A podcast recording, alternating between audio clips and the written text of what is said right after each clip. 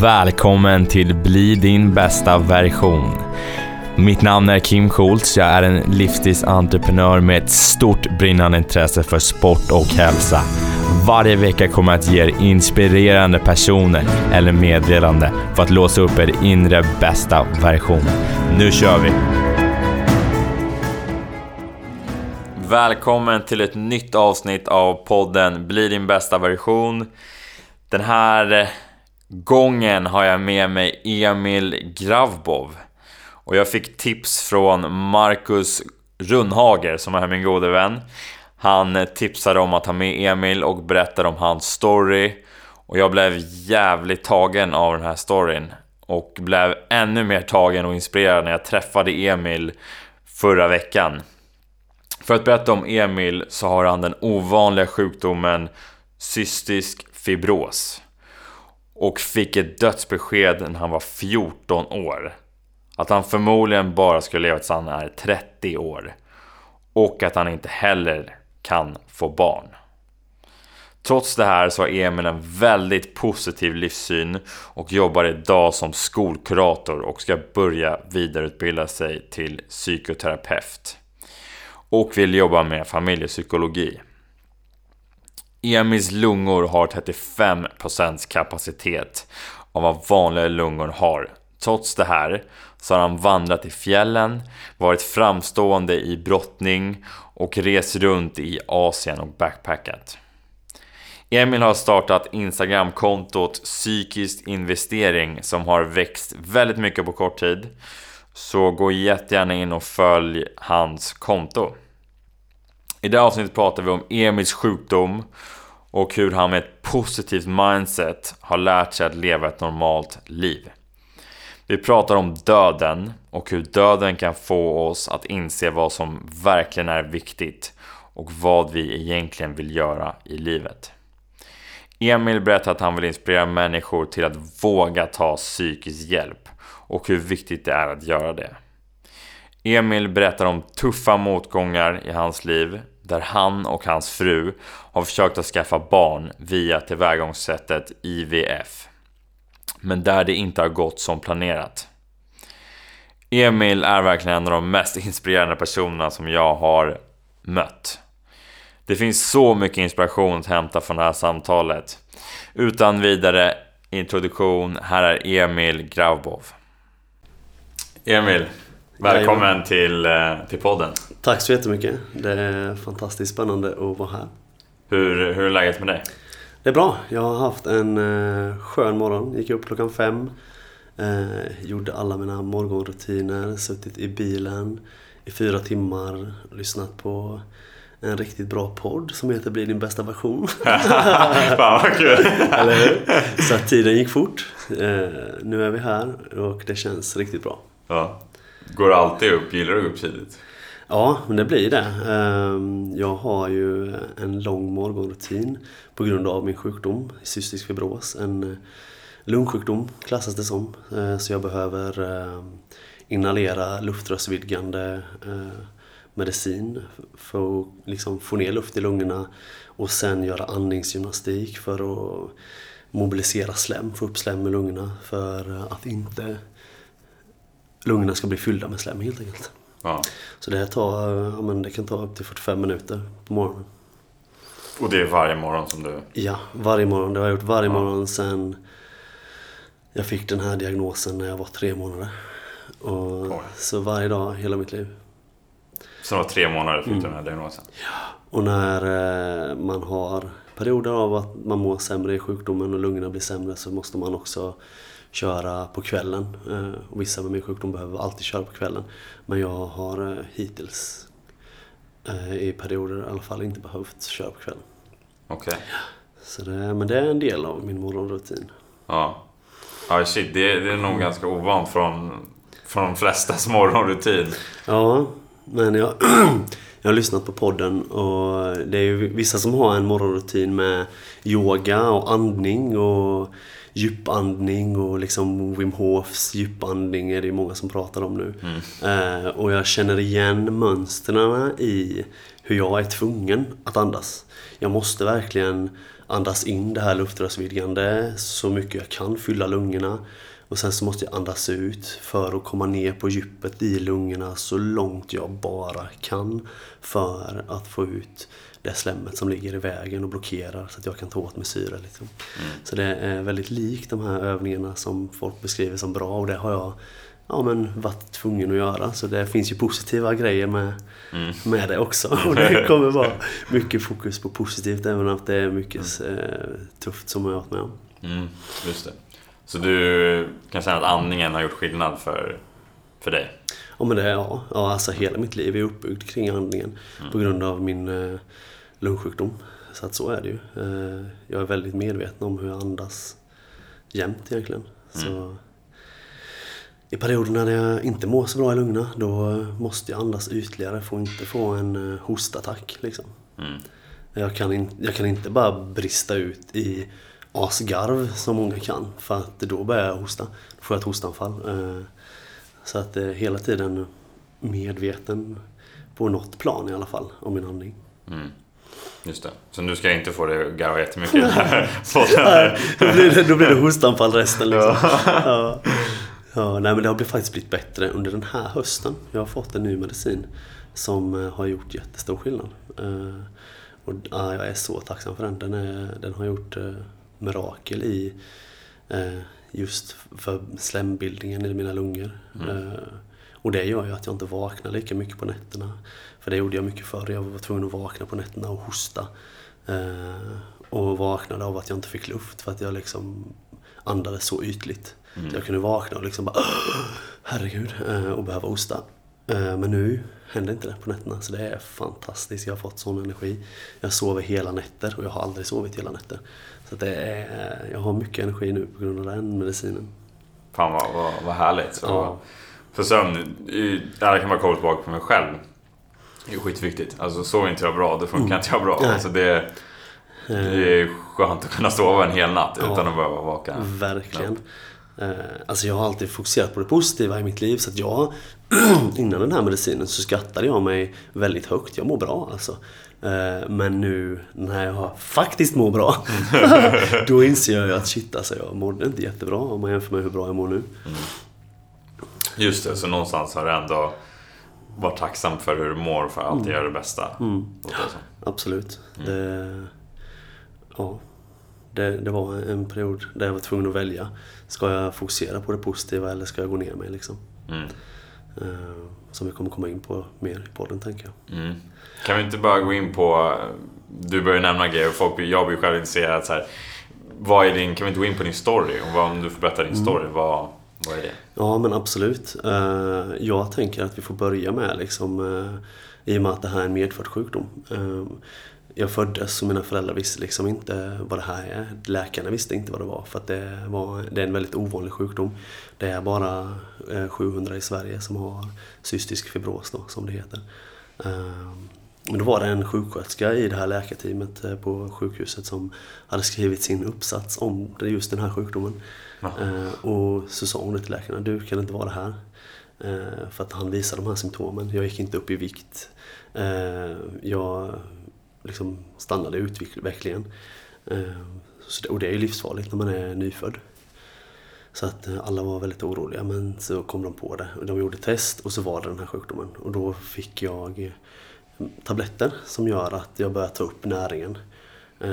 Och började gå upp i vikt och började växa på längden med. Och de här tabletterna är ju en av alla mediciner som jag har tagit liksom sen den dagen. Så varje gång jag käkar så måste jag ta tabletter.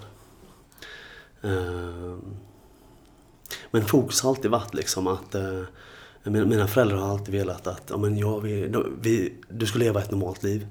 Ehm, så att jag har eh, egentligen aldrig känt mig sjuk. Även att jag har tagit massa mediciner och varje morgon 45 minuter behövt göra andningsgymnastik och slemmobilisering. Men jag har aldrig vetat något annat. Eh, alltså det, det, är en fördel och, såklart jobbigt att jag har haft det hela livet. Men jag har aldrig vetat något annat. Så att jag, det har blivit, det är vem jag är. Eh, men, och sen när jag blev äldre, pappa tog med mig och vandra i fjällen. Eh, och liksom rådfrågade med mina läkare innan. Så här, men, eh, Och han sa det att ja, men min son han är ju handikappad, jag kan ju inte ta med han till fjällen liksom. Men då sa läkaren det att nej, din son är inte handikappad. Han kan göra allt som alla andra kan. Det krävs bara lite extra planering. Eh, och det, det har ju påverkat mina föräldrar och, och mig att jag kan göra allt. Så att jag var ju med liksom och vandrade i fjällen och då var det stora syrgastuber jag behövde ha med mig och släpa på. Och det fick jag bära själv. Eh, För att jag skulle kunna ta mig upp på fjället och vandra och det här var uppe i Arjeplog så det är verkligen eh, långt upp i landet. Eh, Men det har liksom varit eh, en återkommande mantra egentligen. Att fokusera på det positiva. Jag ska kunna göra allt som alla andra kan. Ehm, Och snabbspola lite bara på det ämnet så är det, jag åkte till Asien och backpackade. Eh, packade hela väskan full med mediciner. Och sen så hade jag kläder för fem dagar. och jag var där i två månader. Eh, så i, I takt med att medicinen tog slut så fick jag liksom köpa nya kläder och kunna ha med mig. Jag tänkte att det måste bli mycket tvätt eller så, Ja, ja. nya kläder. Där, där fick man ju liksom lämna in då på tvätt. I Thailand så kostade det inte så mycket. Så man lämnade in det på tvätt.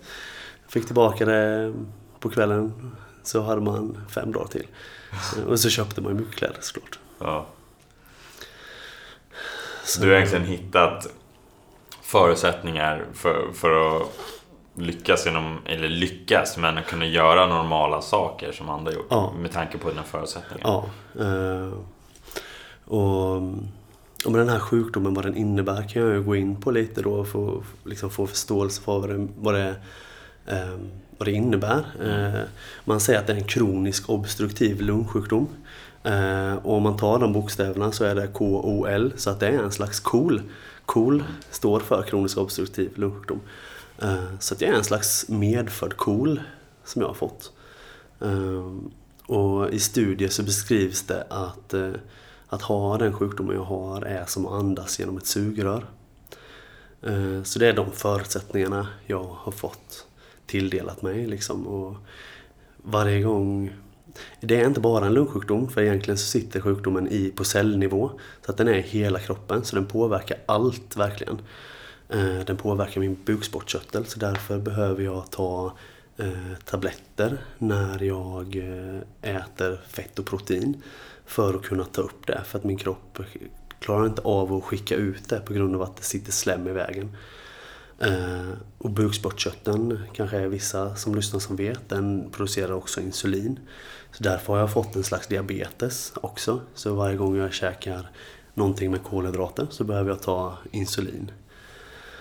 Um, och ungefär, ja men nu, nu sista åren har det blivit rätt bra med det. Men jag får också ta intravenösa penicillinkurer. Alltså eh, få penicillin direkt in i blodet genom eh, dropp egentligen.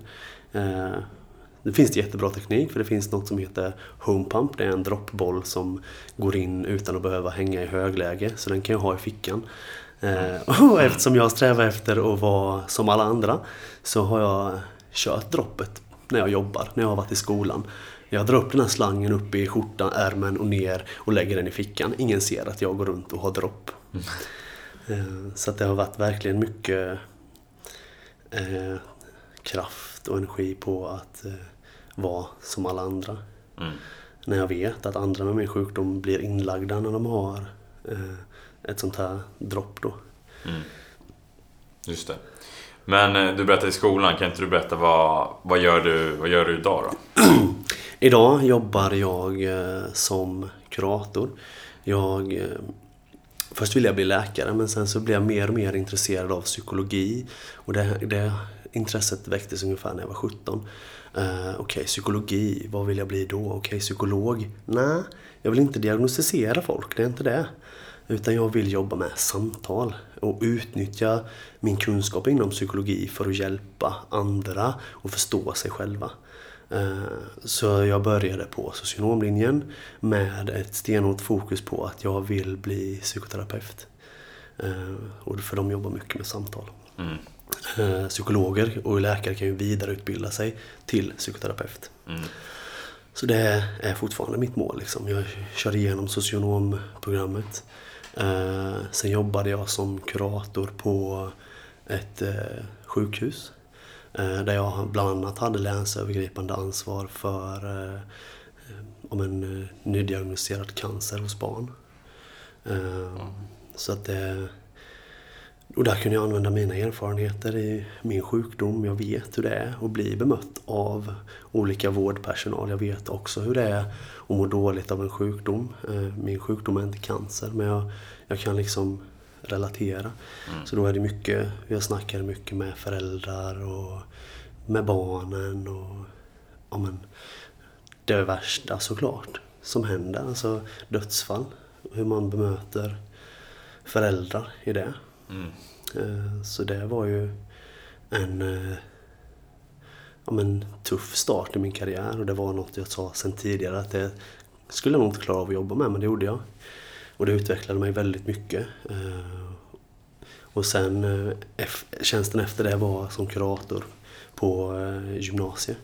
Så, och det jobbar jag också med idag, att jag hjälper ungdomar genom sina problem. Och det är ju, alltså gymnasiet är som en liten mininivå av samhället. Där finns ju alla slags problem. Allt ifrån ja, men en olycklig kärlek. Hur hanterar man det om man aldrig har lärt sig det? Eh, att jag får hjälpa ungdomarna med det. Eh, men till självmordstankar, mm. självmordsförsök. Hur, hur kan jag hjälpa eleverna i det? Och hur kan jag hjälpa dem att få rätt kontakt in till BUP eller barn och ungdomshälsan eller socialtjänsten. Eh, så det är mycket av mitt arbete idag. Mm.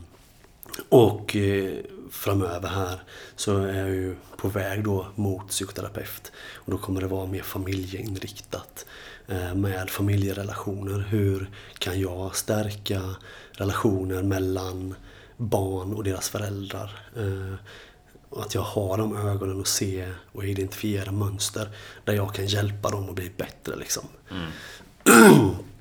Så det är ju lite min, eh, min karriär och karriärsval. Eh, och jag tror att jag har eh, en fördel, eller kanske fel ord, men jag har det här att jag vet själv. Jag har min historia. Som jag för övrigt inte har pratat jättemycket om Eh, generellt i livet. För att jag har ju alltid velat vara som alla andra. Så det har liksom inte jag berört jättemycket. Men eh, det har också drivit mig till att vilja förstå psykologin. Hur kommer det sig att jag hanterade det här så här? Och hur kan jag hjälpa andra att hantera? Så jag har mina egna erfarenheter och jag har psykologin och min kompetens att luta mig tillbaka på när jag hjälper elever eller föräldrar eller familjer att bli bättre, kanske bli sin bästa version. Mm. så, ja. Vad fick dig att vilja inspirera och hjälpa andra människor? Um, men jag tror det är liksom kraften i det. Eh, jag vet hur jag mådde och vilket mindset jag till slut valde och vad kraftfullt det var. Eh, om, om jag då kan lära andra och få kanske det mindsetet som jag har haft eller, eller för den delen hjälpa dem genom andra psykologiska verktyg. Eh, Eh, så ja, men det är ju fantastiskt. Ja, det är verkligen en passion och driv. Eh, alltså psykologi är ju ingenting utan människan. Psykologin är min passion och människan är liksom den jag hjälper med min passion kan man väl säga. Mm. Så det är ja, verkligen någonting jag tycker om att jobba med. Och det har också gjort nu att jag har jag vill sprida det så mycket som möjligt så jag har startat en Instagram som är, heter psykisk investering. Jag vill att man ska börja investera i sin psykiska hälsa. Eh, och, och det betyder att du gör någonting idag för att du ska må bättre i framtiden. Mm. Eh, som eh, är liksom mycket temat ibland på, på den här podden. Här. Men jag, jag märker andra som har pratat mycket om det här. Men vad kan man göra liksom? Och hur kan man göra? Och det, det tycker jag är jättespännande också och, och vill inspirera andra. Både i stort som smått. Jag skriver liksom om allt från eh, om en sorg och utmattningsdepression men till också mer lätta ämnen som vad gör det med dig när du snusar? Vad gör det med dig eh, eller dina barn om du ger beröm på ett eller annat sätt. Så det är liksom ett brett utbud av kunskap jag vill sprida där. Mm.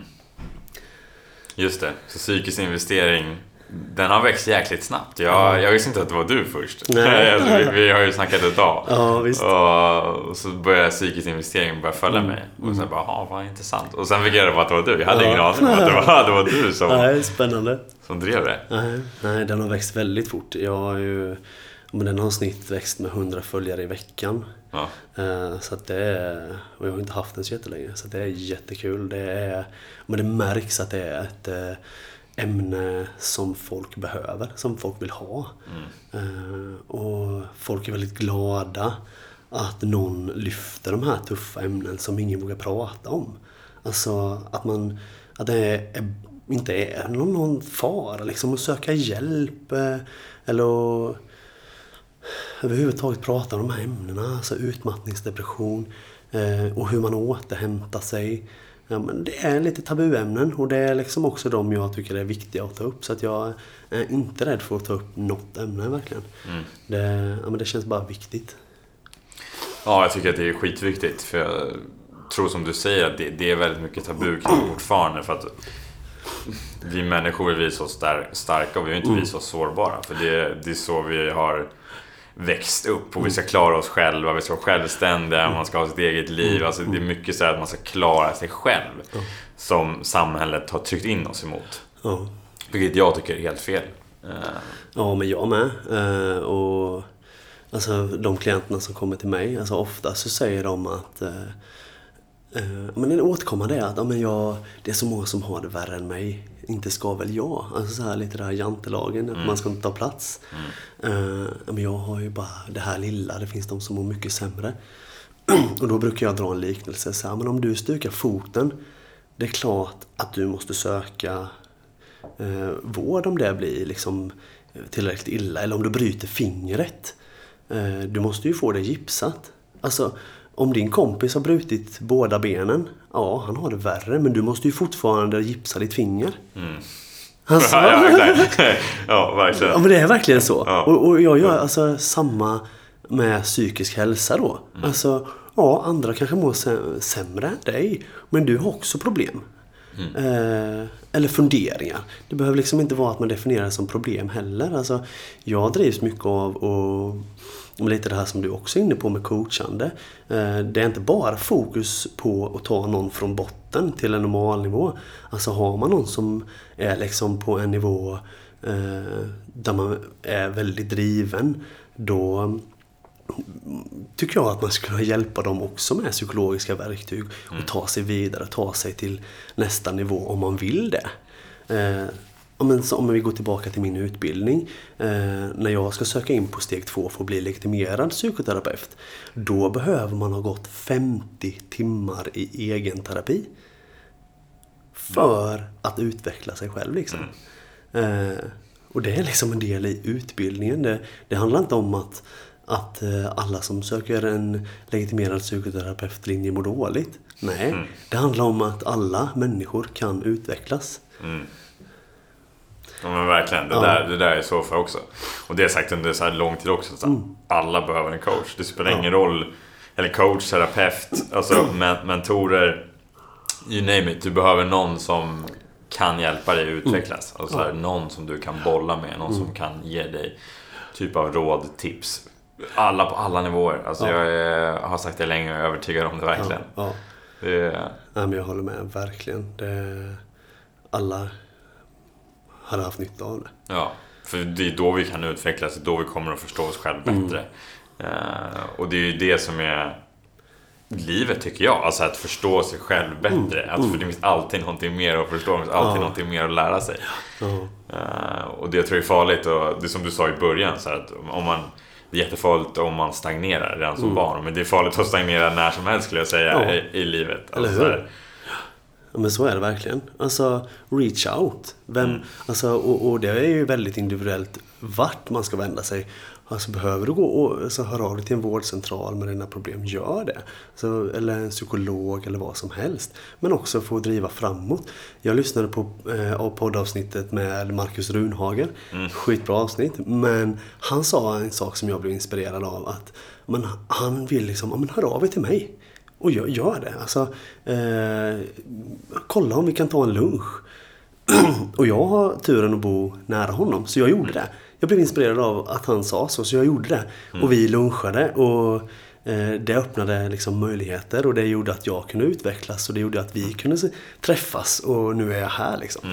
Så jag eh, pay it forward typ, liksom hör av er till mig om det är något jag kan hjälpa med eller coacha med eller bara eh, höra av sig för vad som helst egentligen. Så att jag, ja. Jag är verkligen, alltså, man kan alltid lära sig något av någon människa. Så här, du kan, Ja.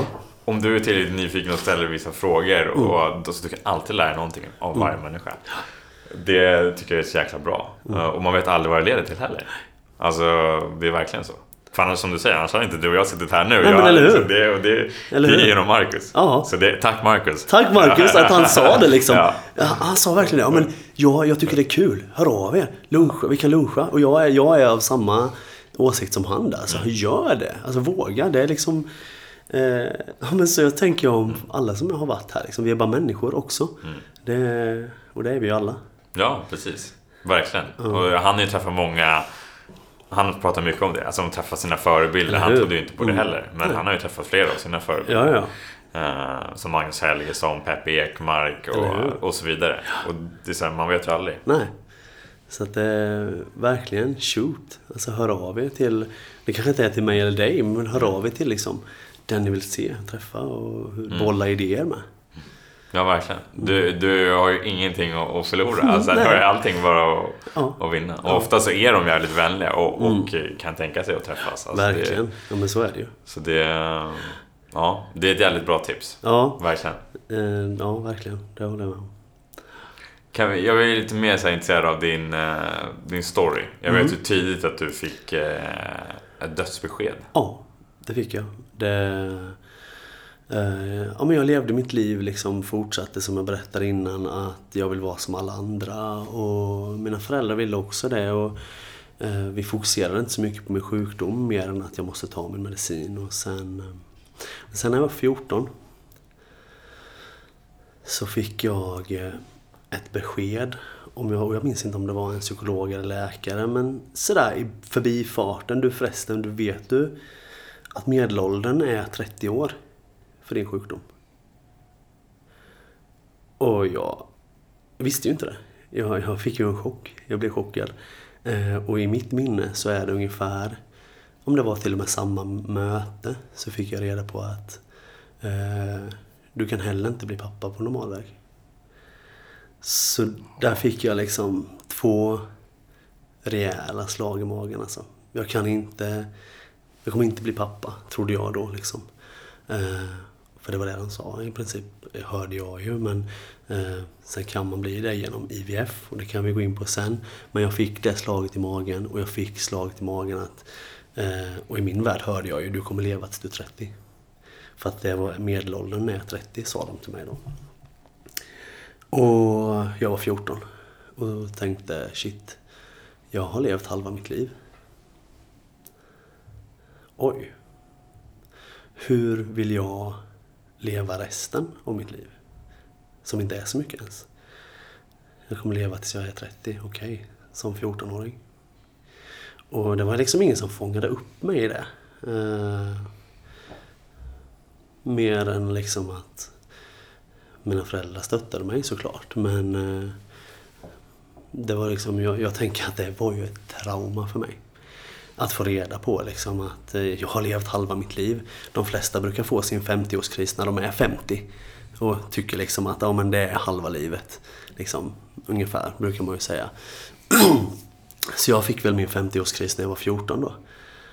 Ja, shit alltså. Det, Eh, och vad gör det med en? Alltså, jag började tänka mycket på döden och jag började tänka mycket på ja, men vad folk vill. Vad, vad ska folk säga om mig på min begravning? Och, eh, ja, alla kommer, vilka, vilka kommer vara där? Vilka vill jag ska vara där? Och eh, det är någonting som jag tycker att alla borde reflektera över. Och i efterhand nu när jag har läst in mig så mycket på psykologi och med liksom mitt driv mot att bli psykoterapeut så har jag fattat att det finns en psykologisk övning där man faktiskt tänker så för att utröna vad vill du i ditt liv? Vad vill du med din framtid? Eh, och det fick jag min positiva sida här liksom, det fick jag gratis. uh, ja, men när jag var 14 liksom. Och, men det är klart att det blev en press och en stress också. Hur vill jag liksom vara? Alltså det var ofta faktiskt uh, jag kunde känna att jag hänger med på den där festen, kanske på gymnasiet eller efter gymnasiet. men jag orkar inte egentligen. min sjukdom gör också att man blir trött Eh, så ofta behöver man sova mer. Men jag, det prioriterade inte jag för att jag har inte tid att sova. Herregud, jag kommer ju dö om... Och när jag var 17 då kanske, jag kommer ju dö om 10 år. Mm. Det är klart att jag måste hänga med mina kompisar och jag måste göra ett avtryck. Och jag tänkte ju det liksom, okej okay, men hur vill, vad vill jag att de ska säga? Vad vill jag att mina föräldrar ska säga på min begravning? Vad vill jag att mina vänner ska säga? Eh, och kom fram till liksom att jag vill att de ska säga att jag är en snäll och genuin person. Jag vill sätta ett avtryck där eh, jag kanske blir ihågkommen som någon som eh, har pushat folk framåt. Att jag Eh, har varit en positiv inspiration eller drivkraft i mina vänner och min familjs liv. Eh, och i och med att jag är här, alltså i så mångas liv som möjligt. att att eh, göra det avtrycket.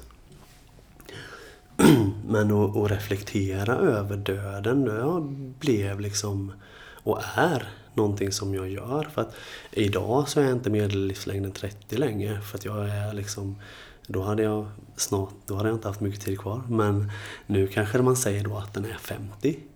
Eh, men alltså det är det som är grejen. Alltså, man vet ju inte. Det finns folk som dör när de är 30 och, utan att ha en sjukdom. Man kan vara med i en olycka.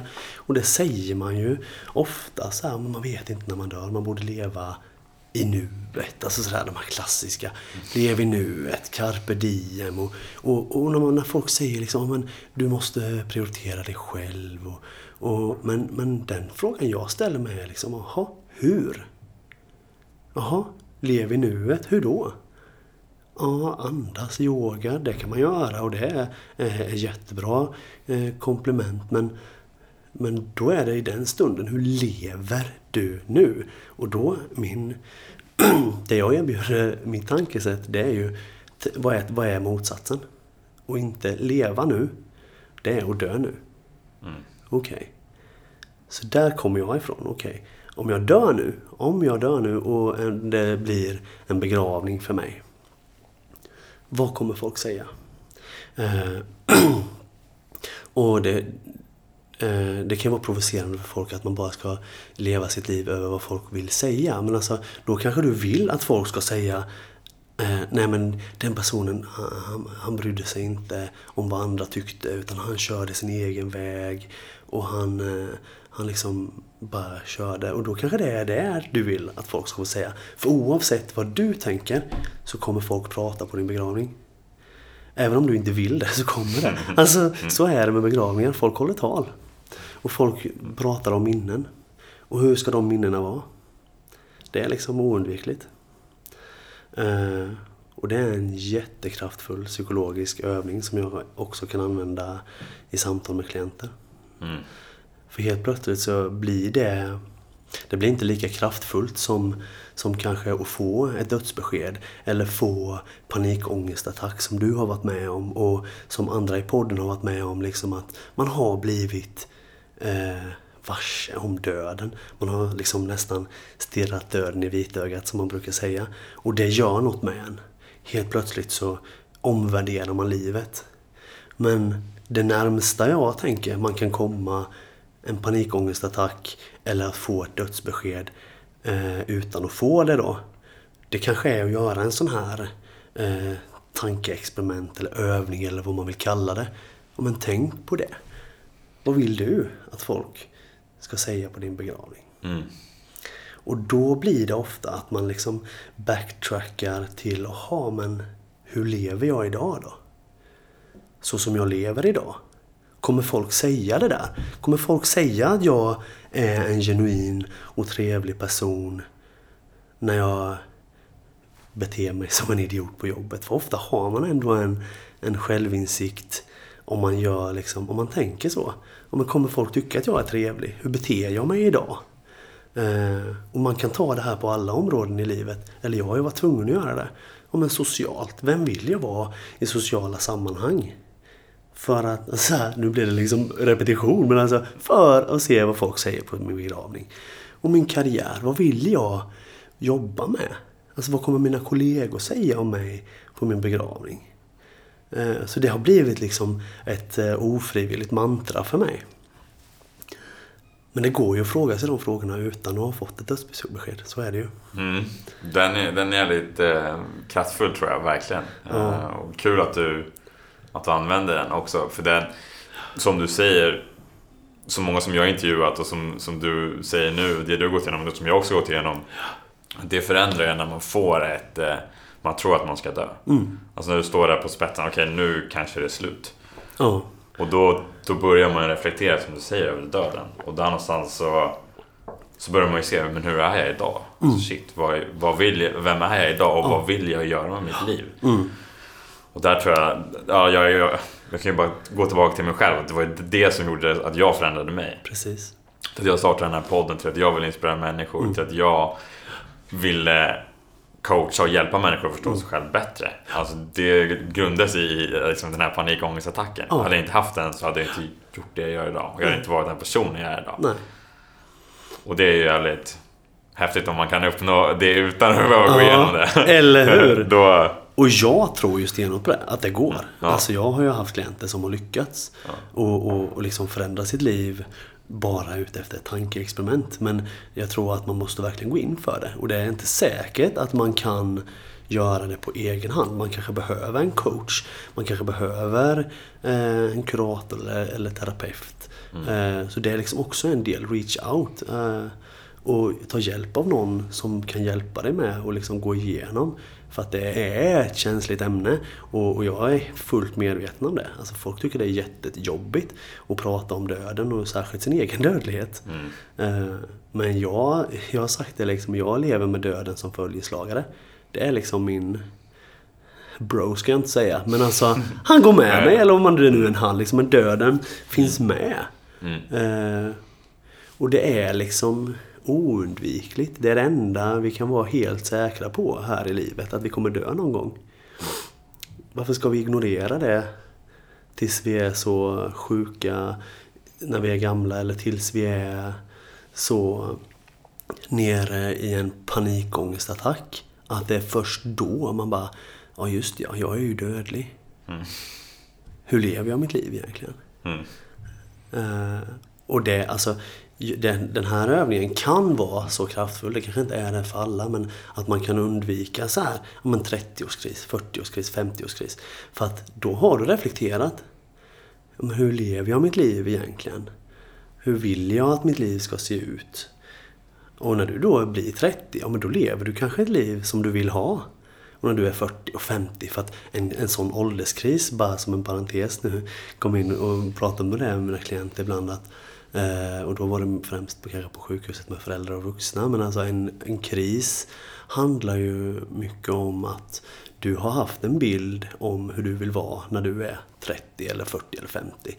Eh, och helt plötsligt så är du där och, och, inte är så som du har tänkt.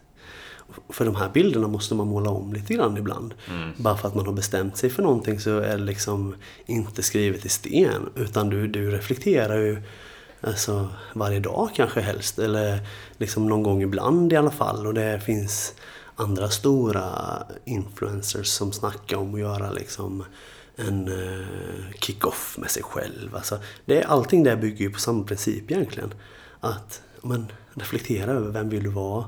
Eh, återigen så blir, har den frågan som har väckts i mig är liksom reflektera över vem du vill vara. Ha, hur? För det är inte lätt. Men om man använder den här övningen, okej, okay, hur vill du att folk ska prata om dig i sina tal på din begravning?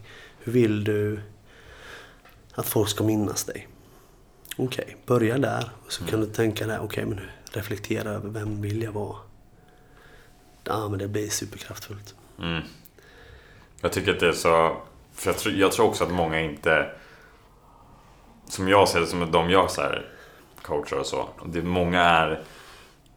De är inte sig själva. Nej. De lever upp en fasad. Ja. Till att de inte är. Mm. För att de, är, de lever ett liv som, som de tror att andra Precis. Och där är det ju, då har man kanske frågat sig själv. Man tycker jättemycket. Jag har frågat mig själv vem jag vill vara. Mm. Men då har man tagit in så mycket normer från samhället. Och man har hamnat med sina fyra bästa polare som ville bli säljare eller snickare eller vad som helst. Mm. Så att man hakar på det. För att då är det liksom att man är en grupp, man är, det blir ett grupptryck och, och ens sociala sammanhang tycker att det här är coolt då, då vill man själv också vara cool och så väljer man det. Mm. Eh, och då, då kan man ju säga till sig själv, men jag vill ju vara cool så därför vill jag ju jobba med det här. Men då är det fortfarande ute efter sociala normer och sociala regler och ett, kanske till och med ett grupptryck. Mm. Då har man liksom inte frågat sig själv på det här sättet. Vad vill du verkligen? Mm. Ja, verkligen. För det är då, det är då tror jag man börjar liksom... Mm. Istället för att spela charader låtsas vara någon som man inte är mm. på grund av mm. sociala, som du säger, normer. Visst, visst. Och det kan man göra omedvetet. Mm. Det är liksom inte att man går runt och aktivt bara, ah, men nu ska jag låtsas vara den här personen. Utan det kan vara omedvetet. Mm. Men det blir charader för din självbild. Alltså det blir charader för vem du egentligen vill vara om du reflekterar. Hur, det, det där, nu kommer vi in lite så på reflektion, mm. så medvetenhet. Hur, hur, gör du för att bli så mer medveten, skulle du säga? Alltså dels är det ju min sjukdom som gör mig väldigt medveten. Eh, det gör att jag är tvungen att reflektera. Varje morgon måste jag ta min medicin. Eh, eh, och jag påminns om att blir jag sjuk liksom, som för något år sedan ehm, eller, ja, något år sedan eller två, då blev jag inlagd för att jag fick ett skov liksom med min lungsjukdom, att jag blev så dålig. Eh, och då behöver jag liksom intravenös penicillin och då blir det sådär eftersom att det här, man brukar säga att det är en progressiv sjukdom och det betyder att den blir sämre och sämre. Då tänker jag shit, nu har jag hamnat eh, ytterligare en nivå neråt. Nu har jag blivit sämre. Eh, och det är sådana saker, det gör ju att jag kontinuerligt måste reflektera. Det är liksom inte bara att det var en enskild isolerad händelse när jag var 14. Utan jag blir påminn om det här varje dag med min medicin. Och särskilt när jag blir sådär sjuk. Eh, så att eh, även att jag kommer leva tills jag är 30. Men jag tänker fortfarande att eh, man vet inte. Jag vet inte hur min sjukdom utvecklar sig. Och det är det som är så ironiskt, för att det vet inte du heller. Alltså, det vet inte någon hur eh, ens hälsa kommer vara om tio år. Eh, det, och, och, alltså det finns så mycket slump i det med. Alltså du kan vara med om en olycka, du kan vara med liksom om massa olika saker så, som gör att man får ett kortare liv. Tyvärr är det så. Eh, och det är jättejobbigt för många att reflektera över, särskilt kanske själv. Så återigen, ta hjälp med någon och gör det, gör den reflektionen. För att det är fakta. Man måste inse det till slut. Sen om det är dagen innan man dör som många inser det, shit. Jag är dödlig trots allt, jag kommer dö. Och det är ju det som resulterar i en dödsångest på sin mm. dödsbädd. Men reflekterar man nu. Jag är inte rädd för att dö idag. Det har jag förberett mig på sedan jag var 14. Men, alltså för min egen del. Mm. Sen så skulle jag aldrig vilja dö för att jag lämnar efter mig hela min familj och eh, min fru och alltså min, mitt nätverk. Så att det liksom inte det ska inte missuppfattas som att jag vill dö, för det vill jag verkligen inte. Jag har jättemycket att leva för och vill leva tills jag är 90 liksom. Men jag är inte främmande för tanken. Det är liksom någonting vi alla kommer vara med om.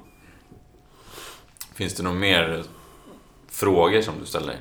Du är inne lite på frågor där. Som mm. Frågan om döden. Alltså så här, mm. Är det något mer som du, som du bråkar, brukar ställa dig? Ja, alltså... Det är viktigt, tycker jag, att fråga sig själv varför man gör saker. Alltså många av mina frågor handlar om varför. Och när man har frågat varför tillräckligt många gånger så brukar man komma fram till att man vill någonting och då ska man fråga hur tillräckligt många gånger. Så här, men varför vill jag bli psykoterapeut? Men det är för att det kommer gynna mitt, min passion för psykologi. Det kommer eh, gynna att jag, min, eh, mitt driv att hjälpa folk. Det kommer eh, gynna min karriär. Det är liksom, jag har svar på mina varför. Okej, okay, då vet jag vad jag vill. För då blir liksom första frågan blir ju vad vill du göra med ditt liv? Vad vill du arbeta med? Eh, och så svarar jag på frågorna fram tills jag har kommit fram till vad det är jag vill. Och sen så får man fråga hur. Okej, okay. får man backa bandet där man är idag. Okej, okay, hur? Vad är mitt första steg?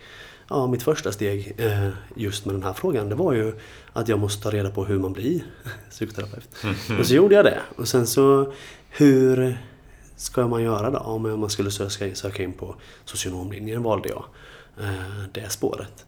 Eh, okej, okay, så, så gör man det. Och sen så hur går man vidare till nästa steg? Och jag tycker att det gäller alla områden i livet. Ta bara partner. Vad vill du ha för partner? Eh, när man är ung så kanske utseende är viktigt men ju äldre man blir så tror jag att värderingar och att man har samma livsmål är viktigare. Eh, så den reflektionen så har jag kommit fram till. Liksom, och vad vill jag ha för partner? Eh, ja, men hon ska vara si och så. Och det är viktigt att man har samma värderingar kanske. Eh, och alltså relationer är också superspännande som jag har jobbat en del med. Liksom att man det finns tre olika typer, liksom att man är beroende av varandra eller helt självständiga. Och ett tredje mönster som jag tycker är, det bästa, liksom, som kallas för codependent. Man, man bygger varandra, man är beroende av varandra till viss del men man har också en egen bana i livet där man vill drivas framåt. Och, och man vill hitta någon som stöttar sig i det. Eh, och där har jag världens bästa fru som stöttar mig i allt jag vill och jag stöttar henne i det hon vill och vi bygger varandra som att liksom gå i en trappa. Vi tar liksom, vi hjälper varandra med varje steg. Eh, ja, alltså hon stöttar mig i allt. Hon stöttar mig att komma hit och, och gå i utbildning och, eh, och satsa liksom. Och jag stöttar henne i, i, i våran resa Ja, men bland annat så håller vi på med en, en resa med IVF nu som jag nämnde lite tidigare. Mm. Eh, som också är en tuff process. Kan du, vill du berätta lite om, om det? Hur, hur, hur är det och de som inte vet någonting mm. om det? Vad? Eh, IVF står ju för in vitro fertilisering. Det är liksom eh, i vardagligt språk så har man ju tidigare kallat det för provrörsbefruktning. Att, eh, och det rent tekniskt går ut på att man plockar ut spermier direkt från min pung genom en operation. Eh, och plockar ut ägg eh, genom min fru då och ser till att det blir ett embryo och så stoppar man tillbaka det och hoppas på att det ska bli ett barn av det. Eh, och då innan man kan plocka ut ägg så är det mycket hormonsprutor och, och så att det blir fler ägg man kan plocka ut. Ehm, och där då har ju vi varit i den här processen nu sedan 2017. Ehm, och man får tre landstingsfinansierade försök. Och efter de försöken får man betala själv. Ehm, första försöket eh, och processen dit är ju en, en utredning. Liksom. Men sen när första försöket kom och vi gjorde hela den här processen, gjorde en insättning ehm, Första tog sig inte, men den här gången blev det två embryon som man satte in ett till. Eh, och det tog sig. Eh, vi blev gravida och vi fick känna av gravidlyckan och vi liksom gjorde allt det där som man ser andra gör. Vi beställde en tårta och skrev grattis mormor och morfar och vi firade. Och sen i vecka åtta så skulle vi göra ett vaginalt ultraljud och då såg vi att det var en tom hinsäck. Och det är en ofostrig graviditet så att man är tvungen att eh, ta samma tabletter som man tar när man gör en abort. Och det var ju så smärtsamt och det är smärtsamt att prata om idag med. Eh, och att stå vid sidan av och se sin fru lida För det gjorde ju väldigt ont såklart. Och, och ta de här tabletterna och få ut den tomma hinsäcken som ändå var där. Um, och, och stå där vid sidan. Och även fast jag är liksom utbildad inom psykologi och allting så går det inte att undgå att känna skuld. Vi behöver göra IVF på grund av min sjukdom. Uh, indirekt utsätter jag henne för det här, kan, kunde jag känna liksom i perioder. Jag vet rent kognitivt liksom i huvudet att, att det är inte är mitt fel, men man känner skuld. Eh, och vi tog oss igenom det. Eh, ett nytt försök påbörjades eh, på hösten. Och Alltså det är en sån jättetuff process så att vi var båda sjukskrivna under ett tag där. Men vi påbörjade till slut ett nytt försök som misslyckades. Men efter ett par veckor så väntade vi på mensen för att börja tredje försöket. Men, men mensen kom inte så vi tog ett graviditetstest nästan på skoj eller sådär för att vi, ju, vi var ju inte gravida. Men så var det positivt. Så bara va? Vad sjukt. Så är vi gravida? Alltså testet säger ju det. Så vi bokade in ett ultraljud och åkte in för att kolla. Eh, och, men eh, då, då visade det sig att det är något som kallas för utomkvedshavandeskap. Eh, embryot har fäst utanför livmodern eh, och börjat växa där, på fel ställe då alltså. Eh, och båda de här händelserna, det är liksom Läkarna säger om det är maximal otur. Men hur många gånger måste man ha maximal otur? Alltså man blir så ledsen. Eh, så vi fick åka in igen och min fru fick ta några andra tabletter som är en slags eh, cellgiftsbehandling. Alltså, och det blir ju, alltså cellgiftsbehandling tänker man på cancer liksom. Mm. Eh, men det är ju celler som har börjat delas på fel ställe, det här embryot. Så det blir att man försöker bryta ner dem med cellgift. Så hon fick det på fredagen och så skulle det liksom minska och man följer upp efter en vecka.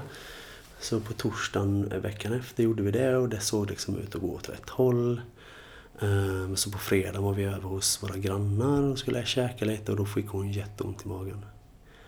Ehm, och hon sa att jag ska bara gå på toa. Så var hon borta en stund. Till slut ropade hon på mig. Och när jag kom in så ligger hon på golvet ja, det blir känsligt att prata om men hon var helt lik, blekblek och eh, likblek. Och, så vi bara, ah, shit vi måste åka in till akuten. Så vi åkte ju väldigt fort in till akuten och fick väldigt snabb hjälp. Ehm, blev inlagda direkt. Och smärtorna fortsatte liksom under natten och det visade sig att det hade blivit en blödning i buken på grund av det här eh, ja, den här embryot som hade växt fel utom kvedshavandeskapet och, och cellgifterna liksom. Och det blev värre under natten så hon fick opereras akut på morgonen. Och operationen skulle ta två timmar sa de. Eh, och när det hade gått tre timmar så började jag bli väldigt orolig. Jag satt där uppe och väntade, fick inte höra någonting. Eh, fyra timmar kom. Och, alltså man målar ju upp skräckscenarion. Jag var ju orolig att hon skulle dö. Återigen behöver jag möta döden liksom i olika sammanhang. Eh, och, men, men till slut så, så fick jag liksom komma ner och operationen hade gått bra. Jag var tvungen att operera bort en äggledare som den hade fastnat i. Eh, men de hade varit tvungna att suga ut en halv liter blod ur buken. Eh, så att, eh, ja, hon mådde inte bra. Och att stå där vid sidan som liksom hennes man som ska stötta var inte lätt. Återigen, det kändes liksom vi gör det här på grund av min sjukdom. Ehm, eh, så där eh, var jag tvungen att ta... Eh, jag hade sedan tidigare planerat in en längre semester över jul. Eh, och hade jag inte haft den så hade jag varit tvungen att sjukskriva mig för att det var liksom bara för mycket. Och min, min fru blev också sjukskriven där ett tag liksom. Men vi försöker liksom se det positivt ändå. Vi har ett försök kvar och... Eh, ja, vi har, vi har en hund. Så det ger jättemycket. Han har tröstat oss så mycket. Eh, men vi beslutade oss för att köpa en ny hund. Så i januari så fick vi hem en valp. Eh, och det var typ exakt samma datum som den första graviditeten skulle bli alltså ett barn. Mm. Eh, och det var inte att vi på något sätt kanske kompenserade för det, men det blev en symbol för det. Han kom liksom och räddade oss ur höstens mörker. I januari där och sen så februari så, i slutet på februari så gjorde vi ett nytt försök. Och det tog sig liksom inte överhuvudtaget. Ehm, och så då blev det liksom en sorg med det igen. Och bara någon vecka senare så... Ja, det här är jättesvårt att prata om men då leker våran valp i trädgården, våran grannas hund. Eh, och skadar sig så illa i sin armbåge. Bröt benet och in i armbågsleden att vi var tvungna att avliva honom samma dag. Ja, det, det är så sjukt svårt att prata om det. Men, eh, det var i samma veva som Corona kom igång i våras och jag var tvungen att börja jobba hemifrån på grund av det och var liksom hemma, isolerad med tre misslyckade IVF-försök med vår hund som symboliserade ett barn som var tvungen att avlivas. Och jag var liksom hemma, isolerad från mitt nätverk. Liksom. Och som vi pratade om tidigare, vi, vi är outgoing, har ett stort socialt nätverk. Och jag får inte träffa någon av dem. Inte ens, alltså bara, alltså det är jag och min fru i den här sorgen. Och jag vet ärligt talat inte hur vi löste det, men eh, vi, vi, vi stöttade varandra liksom varannan dag. Jag grät varje dag i hur länge som helst efter det. Och vi fick trösta varandra. Och det var så sjukt hur vi fick trösta varandra, jag och min fru, men även hunden. Vi hade en hund sedan tidigare. Och han fattade ju. För att han fick vara med på begravningen, han fick se valpens döda kropp. Och så man märkte att han blev ledsen. Alltså vår hund som har sorg ska jag trösta. Ja, det... Ja, galet. Jag vet som sagt inte hur vi överlevde det men sen kom april. Och man kunde gå ut lite utomhus och jag tog upp fiske. Ett gammalt intresse som jag har haft och lärde mig att flugfiska. Det blev nog min räddning för att jag åkte ut till en sjö. Ehm, där Enzo då, valpen, vi gick mycket med honom där. Så det blev liksom min plats och reflektera över honom och livet och fiska ger ett lugn. Vara i naturen är superbra för både fysiska och psykiska hälsan. Så att eh, jag körde där, mm, så här, efter, jobbade hemifrån liksom, var tvungen att komma ifrån hemmet. Och, och var ute där, fiskade och, och det gjorde på något sätt att jag kunde lugna min själ, eller vad man säger. Det var liksom bara kaos. Och, men då bestämde vi att vi har anpassat vårt liv efter att, att ha två hundar i vårt hus. Eh, så att i slutet på juni så fick vi hem Lotus. Eh, och han mår bra. Nu har vi Milo, vår första hund, och Lotus. Och de leker superbra och den här hösten har ändå varit eh, bra. Jag har fått min nya medicin, eh, hundarna mår bra, jag och min fru mår bra. Eh, och nu nästa vecka ska vi påbörja ett till försök i IVF. Och det blir eh, privatfinansierat då för att eh, det kostar pengar. Det kostar eh, om en, över 100 000 för att och oss att göra de här försöken. Men vi, vi vill ju verkligen ha eh, en familj. En, vi vill ha barn. Um, så det, det, är ju den storyn och det är det är också någonting som jag verkligen vill belysa det här med ofrivillig barnlöshet. Alltså det är mycket vanligare än vad man tror. En av tio har svårt att få barn. Ehm, Medan i sexualkunskapen när man växer upp då är det liksom så här, om man har sex och så blir det barn. Ja, det är inte säkert. Det är jättemånga som kämpar med ofrivillig barnlöshet. Eh, och att det är någonting man till slut kan tvingas att betala själv. Så här, det... Ja, det är tufft. Det trodde man kanske inte. Nej. Nej. Hur låter det? Jag tänker på alla...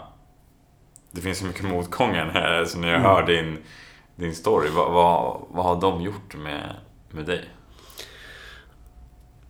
Ja, det är faktiskt eh, en väldigt bra fråga och det, jag har ett väldigt bra exempel på det.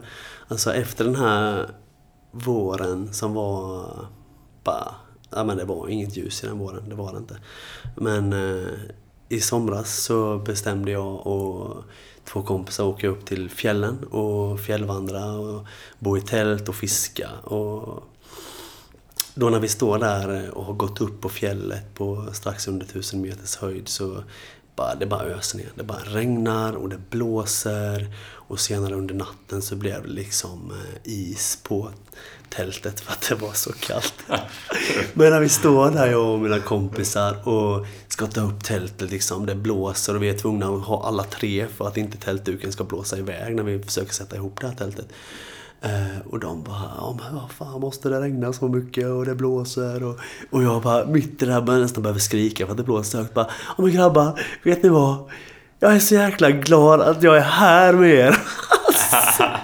och jag bara så här efterhand, var så sjukt att man säger något sånt. Men med den våren jag hade haft så liksom, att det regnar och blåser, fuck that. Alltså, det, det är, jag, jag, jag, jag, jag reagerade inte på det. Det var, jag var så tacksam att jag bara kunde vara där med dem.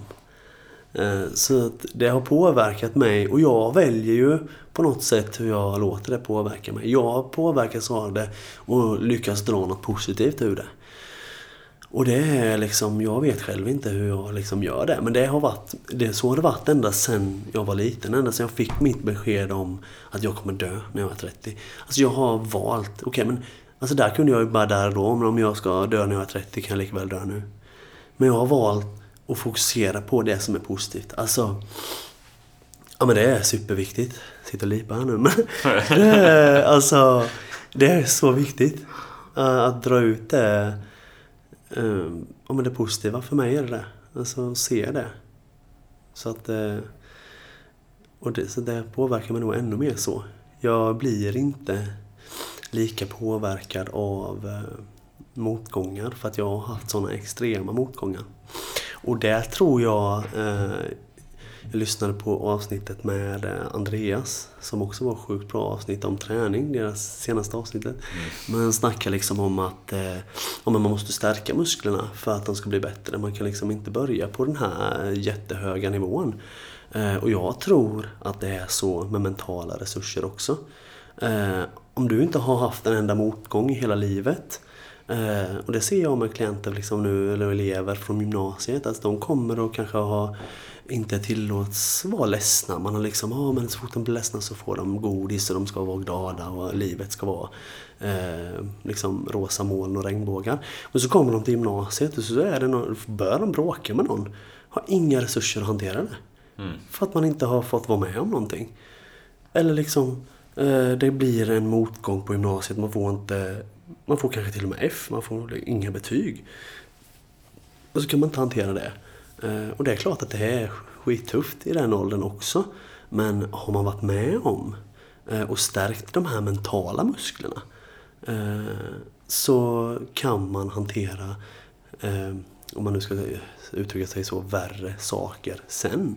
Mm. Och jag tror att hade inte jag varit med om så här mycket skit, om man nu säger så, då hade jag inte kunnat hantera eh, och ha ett ansvar över barn med cancer.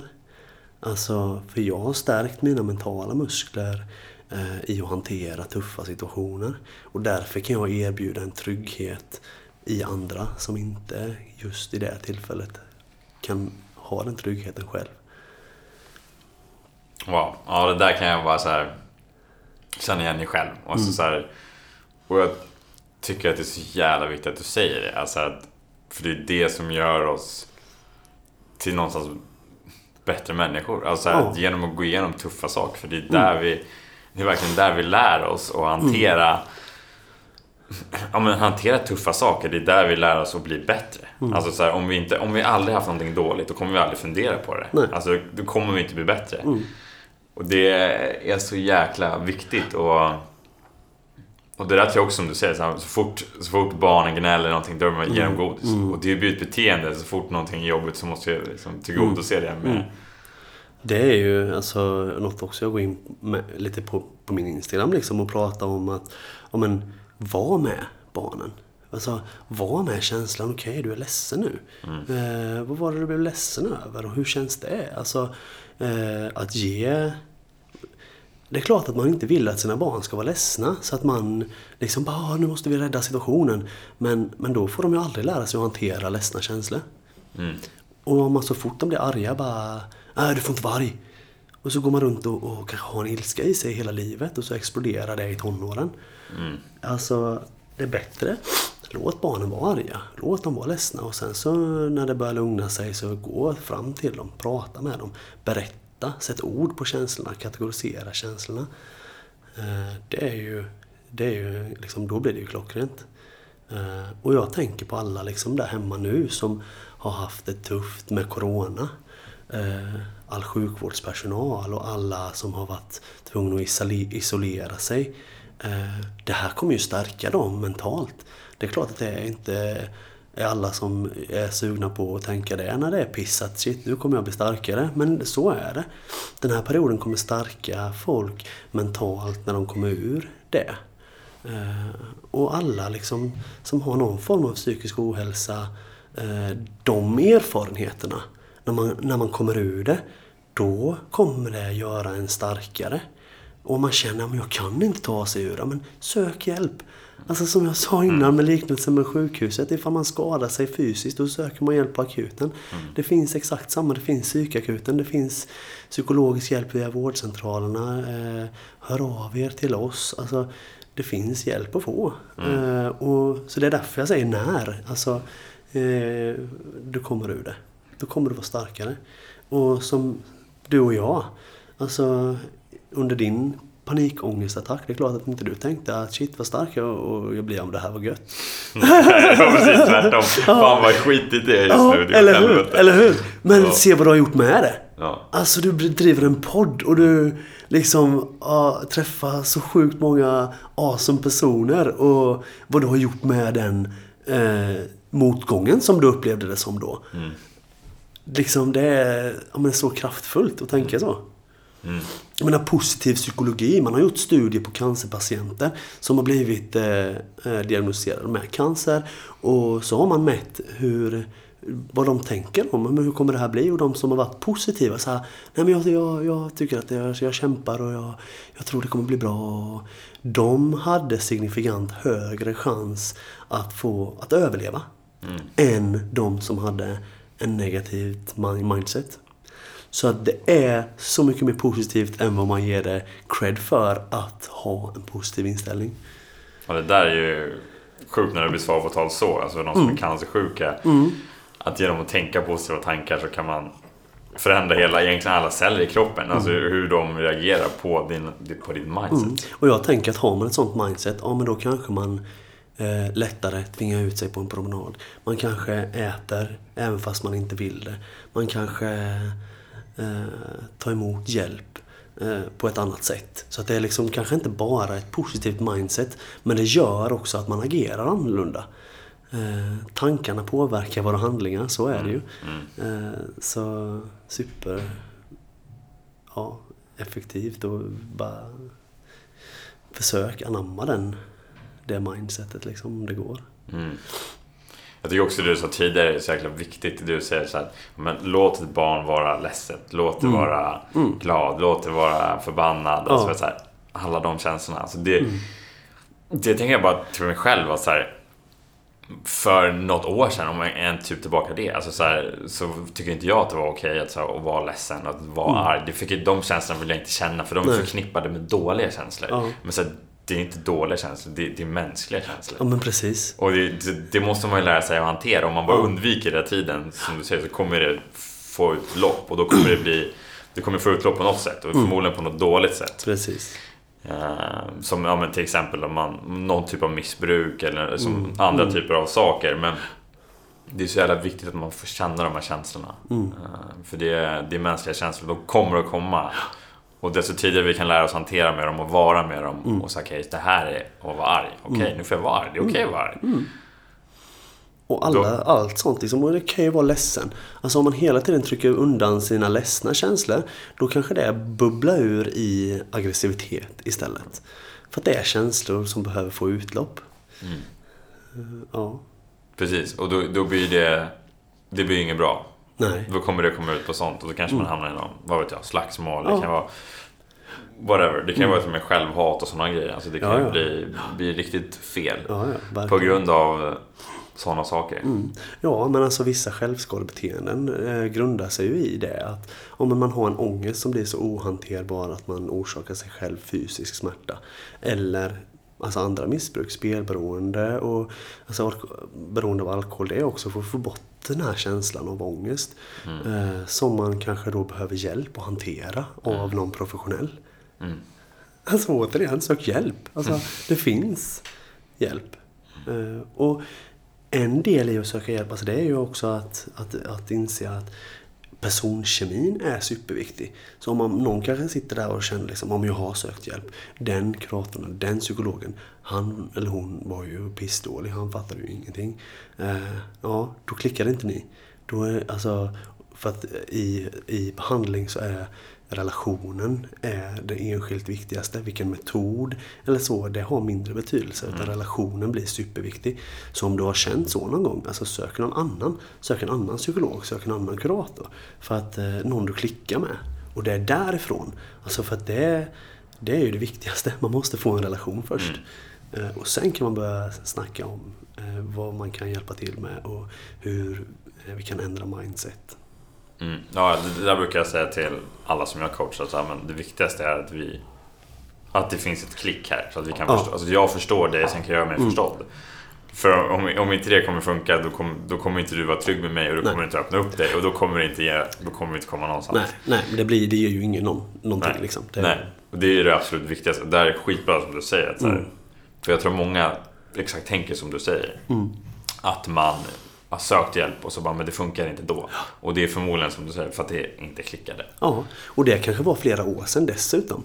Alltså, du har ju utvecklats sedan dess. Eh, så du har ju också en annan alltså, approach nu. Eh, det, kanske var, det kanske skar sig för att eh, ja, men du hade mycket förtryckta känslor av ledsenhet till exempel. Som vi pratade om innan. Och det kanske blev en aggressivitet riktad mot din psykolog som kanske inte kunde hantera det på rätt sätt. Så att det finns många faktorer som gör att det kan ha blivit fel. Eh, prova igen. Mm. Man lyckas inte med allting. Men provar du, provar du fem saker, om du kanske är två, tre som lyckas. Men provar du tio saker, då kanske det är fem, sex som lyckas. Så jag menar, go for it. Du kan bara må bättre liksom. Det, Det är precis, det är, samma sak tillbaka där. Så här, pröva desto mer saker, då är, liksom, då är, då är det större chans att någonting kommer att lyckas. Och då kommer det för att du ska må bättre. Så det, ja, men så är det ju. det är... um, Verkligen. Vi, vi börjar komma lite mot, eh, vi har faktiskt kört en timme och tio minuter redan. Oj. Ja, Ja. det, Ehm, jag tänker att du har ju pratat om det redan innan, men det här är en fråga som jag alltid ställer. Ja. Men Så vad vill du lämna efter dig? Eh, vad vill jag lämna efter mig? Alltså, det jag vill lämna efter mig är liksom egentligen en känsla. Jag vill läm- lämna efter mig en känsla av, eh, att, av genuinitet. Alltså jag vill att folk ska känna att jag är genuin. Alltså jag är, eh, jag är mig själv. Jag dömer liksom ingen. Jag är positiv. Eh, och det är liksom den känslan jag vill lämna efter mig. Sen så har jag liksom karriärprojekt som jag också så, såklart vill lämna efter mig. Jag liksom har planer på att eh, skriva böcker och, och, ha lite saker liksom i pipeline som kommer komma om man följer mig på psykisk investering. Mm. Eh, så att det, det, finns, ja de grejerna vill jag lämna efter mig såklart. Eh, och alltså de, om man nu ska kalla det för verktygen som vi har snackat om här idag, eh, sprida dem eh, mm. genom genom så här poddar och genom föreläsningar och genom mitt yrke. Eh, ja, så det är det. Är det här första podden förresten som du, som du kör? Ja, ja men det är det. Det är första podden. Eh, sen så har jag viss vana vid att snacka i offentliga sammanhang liksom, i och med att jag jobbar på en liksom, stor gymnasieskola med 1400 elever och har varit engagerad i sociala utskott och sådana saker. Men det är första gången vi kör en podd. Det ja. Och jag är ju mer van vid ett sammanhang eh, där jag hjälper en klient. Utan som jag sa i början, att, att jag får prata om mig själv så här är ju inte... Det hör ju inte till vanligheterna, så är det. Mm.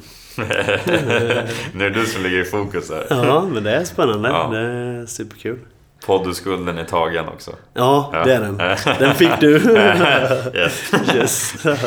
är, är det någonting mer som du vill så lyfta fram innan vi kommer till den sista frågan?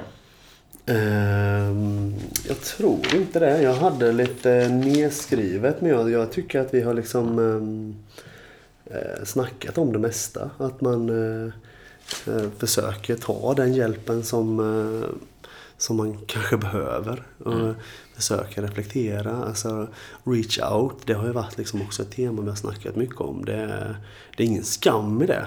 Det är det verkligen inte. Eh, jag tänker det är väl ingen som skäms över att åka in till sjukhuset för att gipsa sitt ben. Varför ska man skämmas över att man eh, vill eh, ha en personlig utveckling gällande sitt psykiska tillstånd? Man behöver inte ens säga det som att man har ett problem. Det är personlig utveckling. Så är det. Punkt slut. Oavsett om du börjar på botten eller om du redan har kommit en bit på vägen så är det personlig utveckling. Så att eh, snacka med någon professionell om alltså, psykisk hälsa och psykologiska fenomen så kommer det utvecklas. Mm. Ja, ja. Alltså, ja. Det, det, det, är minst lika viktigt ja, att jobba mentalt med sin psykiska hälsa som med ja, kroppen. Ja, alltså, jag är Övertygad. Ja, så är det ju. Och det, det gäller ju allt. Det gäller ju liksom, eh, eh, det har vi inte varit inne så mycket på, men jag har tränat eh, och tävlat på elitnivå med brottning. Och där var det ju fokus liksom på, okej okay, du behöver vara fysisk, liksom, du behöver vara stark, du behöver ha teknik och ett tredje lika stort block är mental träning. Och det har man ju hört, man behöver visualisera mycket. Och, jag menar mentala träningen, det är så stor del av av livet i så många olika sammanhang. Att, och varför skulle man kunna det? Ja, naturligt. Man lär sig saker och så är det. det ja. Mm, nej, det, det, är, det, är så, det är så sjukt att det fortfarande är tabu alltså, kring ja. ta hjälp för det mentala. Men liksom, det är precis lika mycket träning som behövs där. Mm. Mm. Och det behövs stärkas också. Mm. Det behövs tränas ja, på. Precis. Det behöver underhållas. Precis. Personlig utveckling, jag gillar också det, att du använder det ordet. För mm. det, det ger en bättre term. Ja, precis. Man får, det har blivit tyvärr en sån negativ klang om eh, liksom, att söka hjälp för psykisk hälsa eller psykisk ohälsa, vad man nu vill kalla det. Men det behöver det ju verkligen inte vara. Mm. Alltså, jag, alltså, som, som professionell då, som jobbar med sånt här, jag blir ju bara glad när folk liksom äh, äntligen har vågat söka hjälp. Jag vet vilket steg det kan vara. Men jag blir ju liksom, gött du tog dig hit. Alltså mm. det är riktigt bra av dig. Eh, för att jag vet att det kan vara jobbigt. Mm. Eh, men det behöver inte vara det. Särskilt inte för den professionella. Det behöver man ju absolut inte skämmas inför. Så att, ja. Mm, ja men skitbra. Till, till den sista frågan då. Mm. Hur tycker du att man eh, lever ett bra liv? Jag tycker att man lever ett bra liv om man lever ett liv som är grundat på tydligt vad man själv vill. Eh, det här som vi snackade om lite grann innan. Alltså, rannsaka sig själv. Varför gör jag det här egentligen? Eh, föreställ dig att du får en, en panikångestattack eller dödsbesked eller den här övningen som vi snackade om. Liksom. hade du då varit kvar på det jobbet? Hade du haft de vännerna du har nu? Eh, om svaret är nej, då kanske du inte lever ett liv som du verkligen vill leva. Eh, så att eh, det är många som pratar om det. Liksom. Eh, du måste lyssna på dig själv, lyssna på din kropp och lyssna på vad du vill. Eh, men återigen, hur gör man det då? Alltså, det är inte alla som vet det. Mm. Och då är liksom, ta hjälp av sådana här övningar. Ta hjälp av professionella, en coach eller vad som helst för att få fram den där, din essens. Eh, det, ja, det tror jag på. Alltså gå till botten med. Så slipper du massa problem i framtiden. Det blir en psykisk investering att faktiskt eh, reflektera på det här sättet. Där har vi det. Där har vi det. ja, tack så mycket för att du var, var med. Alltså, din story är, ja, det är bland det inspirerande jag någonsin hört. Alltså på riktigt. Är, tack som fan för att du var med och delade dina tankar, idéer och hur du... Ja, mm. jätteintressant. Verkligen. Tack själv Kim, det var så eh, härligt att vara här. Det är en eh, sån härlig vibe här och du sprider sån eh, skön stämning. Så det är bara ett nöje att vara här. Mm. Jag måste bara säga också, innan vi slutar, som jag säga. Ja. Ja, det, det, känns inte som att det är första gången du är med i en podd. För du, som du säger, du är jäkligt bra på att tala. Ja, tack så det mycket. Det är väldigt lugn och väldigt så här, ja. ja. Nej, men tack så jättemycket. Det är kul att höra. Ja, vi slutar där. Tack så mycket. Tack så mycket. Vad tar du med dig från det här avsnittet? Vad kan du implementera i ditt liv av det som jag och Emil pratade om? Jag tycker att det är så jäkla viktigt att våga ta hjälp som Emil pratar om. Eh, psykisk hjälp, det ska man absolut våga ta och som, som vi pratar om det handlar ju snarare om personlig utveckling. Många kan ju bli lite rädda när man hör att det handlar om psykisk hjälp. Men det handlar ju om personlig utveckling tycker jag. Alltså det är precis det det handlar om. Att ta sig förbi ångest, tankar, om man har problem i relationer eller problem själv, vad det nu än kan vara för typ av, av utmaning som du har. Så eh, det är precis samma som jag tycker det var precis samma sak som att ta hjälp för några fysiska problem. För det är helt, det är så mycket mer okej. Okay. Men eh, vi kanske ska ändra det till att ta, ta hjälp med sin personliga utveckling så kanske mer folk är, är benägna att eh, våga ta den hjälpen.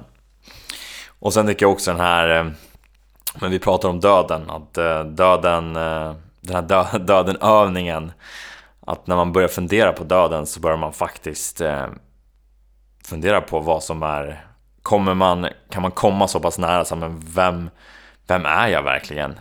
Hur lever jag mitt liv idag och vill jag verkligen leva så här? För det, när man väl möter döden så börjar man verkligen Verkligen, verkligen fundera på hur man, hur man är som person och vad man verkligen vill och vad som egentligen är viktigt. Jag har själv gått igenom det. Genom min panikångestattack så, så stod allt på sin spets någonstans. Jag, jag lyckades förändra hela mitt liv efter det här. Jag lyckades, jag hade inte jag gått igenom den här, den här döden-upplevelsen hade jag inte, då hade jag inte drivit den här podcasten, jag hade inte jobbat som mental coach och velat hjälpa och inspirera andra människor. Utan det, de här insikterna kom jag till genom att ha den här nära döden-upplevelsen. Så det... Att komma så nära med en övning så också, det är otroligt eh, kraftfullt. Så om... Våga, våga liksom känna för... Våga komma lite närmare döden, för det... Det kan verkligen göra skillnad. Jag skulle dessutom vara otroligt tacksam om ni skulle kunna tänka er att eh, ja, men att dela med er med era vänner. Om ni tror att det här kan eh, inspirera någon så dela jättegärna med er till, till ert nätverk. Och eh, hör av er på Facebook och Instagram. Låt både mig och Emil veta vad ni tycker om det här avsnittet. Och tagga oss jättegärna om ni lyssnar på, på avsnittet eh, via Instagram då. Hoppas ni alla får en grym vecka och ta hand om er.